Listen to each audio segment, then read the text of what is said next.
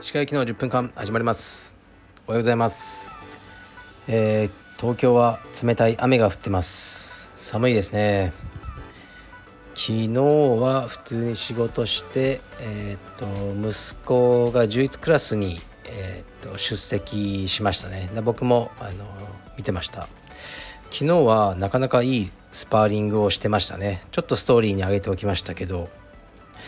うん、で途中投げられて頭から落ちてあの、ね、痛かったみたいに泣いてましたけど泣きながらあの最後までやってたのであの昨日は褒めてあげましたね。で今日は息子は幼稚園はないのですがあの朝ね僕と2人で充実の練習はしました。でまたね送って家に送り届けて僕はオフィスです。はい。ではレターに参ります。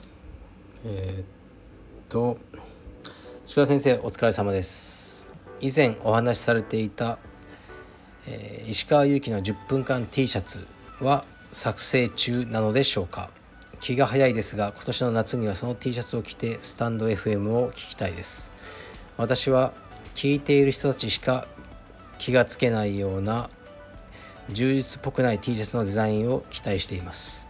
もし制作中でしたらデザインの感じなどお話しいただけたら嬉しいです。はい。ありがとうございます。そうですね。実は作ってはいるんですがえーっとねもろにこの僕のラジオ石川駅の10分間ではない感じですね。うん。やはりねこう売れないと意味がないんですよね。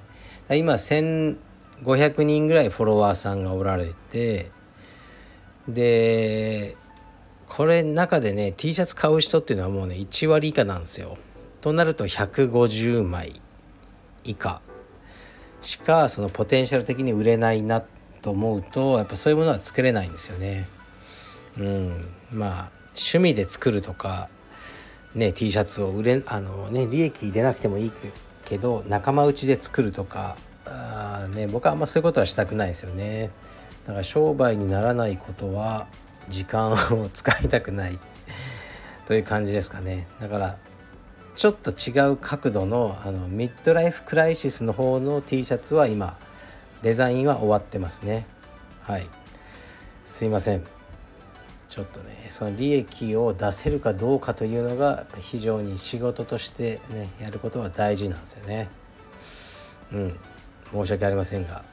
だからフォロワーさんがこのねえーっとラジオの5,000人ぐらいになったらそれでやっとねなんとか利益を出せるようなものかなと思ってますね。はい。すいません。であ昨日は映画を見ました。あの家で。とこの間お話しした「えインファナル・アフェア」ありますよね。あの香港映画の名作。そちらのリメイクをえっ、とねマーチン、えースコセッシが撮ったデカプリオとかもうすごいそうそうたるメンバー出てますけどの、えーデパーテッドですね。アカデミー賞を取ってますね。なぜか見てなかったんですよ。なぜかというか僕あんまりこう人がね死にまくるのってそこまで見ないんですね。でしかしこれを見たんですがいやこれはねなかなか好きでしたね。はい。相当面白かったです。で僕はインファナルアフェアよりこちらの方が好きですね。で脚本も少し入り組んでる。でもインファナルアフェアと同じようなシーンがこういっぱいあってもちろん。リメイクなのであのオリジナルに対するリスペクトも感じられましたね。やっぱりあのジャック・ニコルソンがすごいです。あのもうこのまあ悪役なんですけどうんオリジナルを完全に超えた悪いやつをやってましたね。ですごくいい映画だと思います。マーティン・スコセッシがそこまで好きなわけじゃないんですけどこの映画はマーティン・スコセッチの中でスコセッシの中で一番好きかもしれないです。それぐらいいい映画だと思いました。でもかなりこう脚本があの考えないとあのえ？今どういうことなんだろう？って伏線がいっぱいあってなんかインファナルフェアを見てさらにこれを見たのに未だに理解できないところもあったりあのするので2回ぐらいこう見たくなっちゃう作品ですね。であとすごくあのとねマニアックなとこでマーク・ロルストンっていう俳優さんが出てたのが嬉しかったですね。マーク・ロルストンというのは「あのショーシャンクの空に」という映画であの、ね、主人公のえっとねあの刑務所の中でをこうレイプしようとするすっごく極悪なあの囚人がいるんですけどそれがマーク・ロルストンですね。すごくあの存在感ありましたね。でこのねあのデパーテットの中でもなかなかいい役をやってました。はい。おすすめしますデパーテットまあ見てる人ばっかりでしょうけどね。なぜか見てなかったんですよね。はい。では次いきます。こんにちは。いつも更新ありがとうございます。先日中井祐樹先生のラジオで「散歩も充実の練習だよ」というお話をされていて視座の高さや考えている次元の違いに驚きました。中井先生は昔からああいった方だったのでしょうか？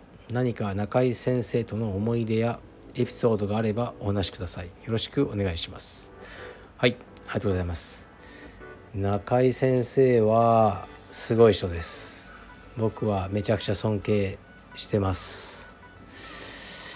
で中井先生の、まあ、エピソードとかまあめちゃくちゃいっぱいあるんですがえー、っとねそんなに僕もお会いする機会ないんですが2年ぐらい前のクインテットのラスベガス大会にハイサムのセコンドで僕が行った時に中井先生と空港とかでいろいろお話ししましたね。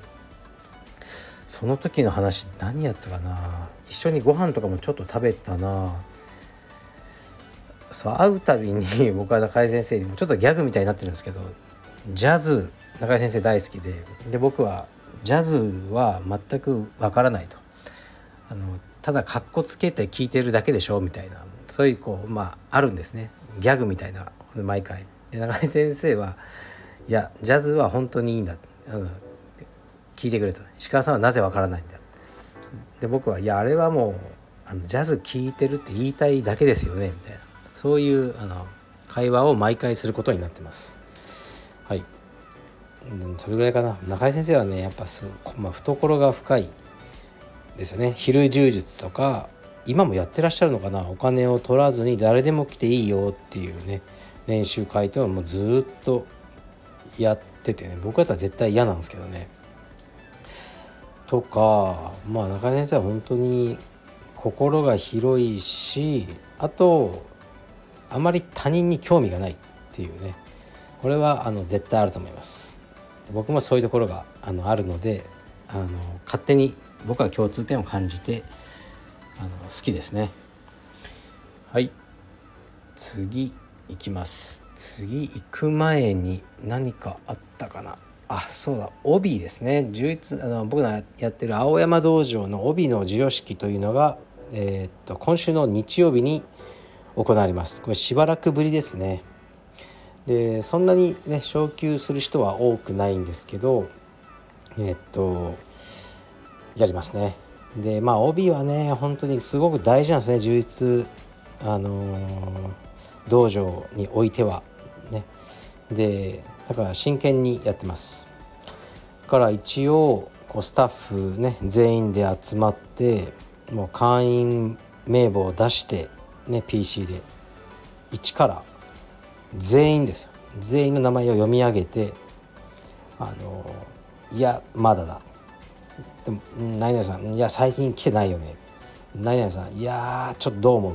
みたいな感じで全員を一応こうね議題に挙げて決めた帯ですね。だからまあいつも言ってますけどねなんであのねあこの人まだなんだろうね先生たち忘れてるんじゃないかということはないです。全員名簿に載ってる名前は、えー、訴状に挙げて話し合ってます。その上でうんちょっとまだだなとかいやもういいんじゃねこの人とかねもういろいろですよ。はい。なかなか難しいです。でもねあの適当に決めたり見落としたりしてないっていうことはあのね分かってほしいですね。で映画でよく構想10年とかありますよね。構想10年構想20年とかねその。であれってなんかあんまり意味ないと思うんですね。構想ってなんだよ。10年前にそのねストーリー思いついてたまに考えてて、うん、なんかねやろうとしてまたやらなかったり。でそれが10年経った。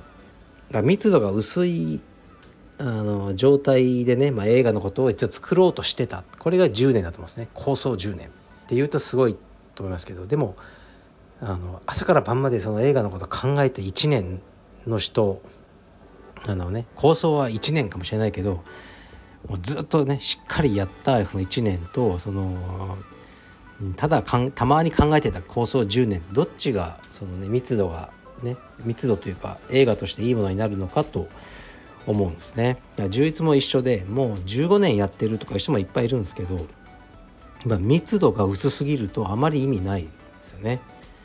15年やってるけど途中で2年間来てなかったとかまあこの期間は月1回しかやってなかったってそういう15年の人もいますね。で一方もう2年間ね週4回を2年間定期的に、ね、やってる2年っていうのもあってだからこう長くやってればいいというものではないと思いますね。充実の帯に関してはですね、まあ、それがまああの映画のね構想10年とかとよく似てるなって僕は思います。